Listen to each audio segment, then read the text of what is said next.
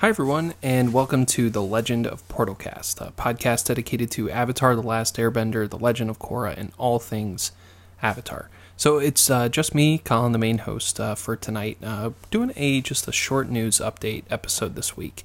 Um, uh, currently in the middle of our move process. We're staying at my Abigail's parents' house just for another week, and then we'll be moved into our new place. Uh, so after that, we'll be back to uh, more of our regularly scheduled episodes, uh, getting the rest of the team back on and getting back to discussing uh, some of the more stuff that we've been doing uh, all along the while. So, to the news.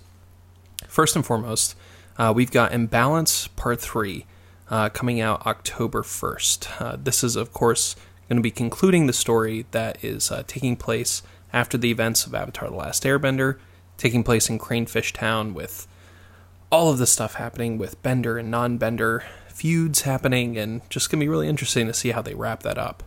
Um, coming out the day after that is going to be Team Avatar Tales, uh, coming out on October 2nd. Uh, we don't know too much about that.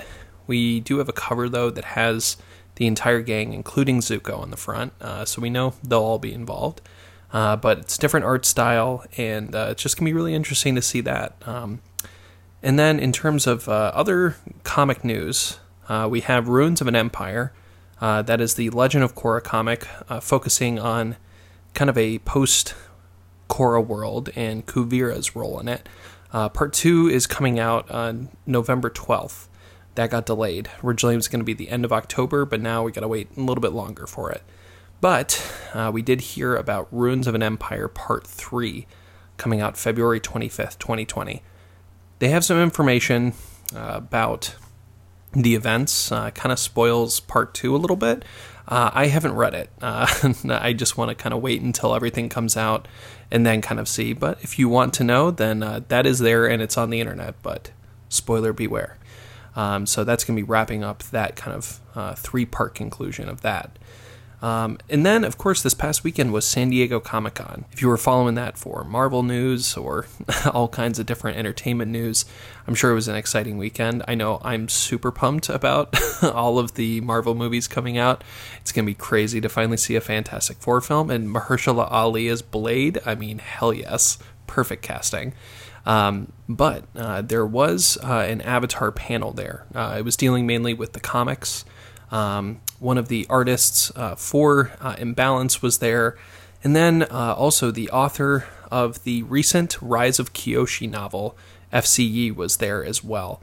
Um, so one of our friends of the show, uh, who I've known for a very long time, I interviewed him way back at Anime Central in 2009. Uh, Nadar, he has agreed to uh, do an interview with me to kind of give me the down low about what was happening at that panel. Uh, he has been going to San Diego Comic Con for years, and he has always held a an Avatar fan meetup, um, always at the Old Spaghetti Factory in San Diego. Um, next year, I'm planning to be there, but this year uh, he's going to give us the news update. Uh, because that's going to be a little bit of a mini-sode, I'm going to be releasing that uh, as soon as I get that interview with him. So be on the lookout. It's probably going to be coming sometime later this week. Um, and then the last bit of news that I wanted to talk about this novel that came out the Rise of Kyoshi. Um, guys, I finished reading it today. I powered through it over the course of three days, and I could not put it down. As an Avatar fan, I was blown away by it. I cannot recommend this book highly enough because it stands out from every bit of Avatar content that I've ever experienced.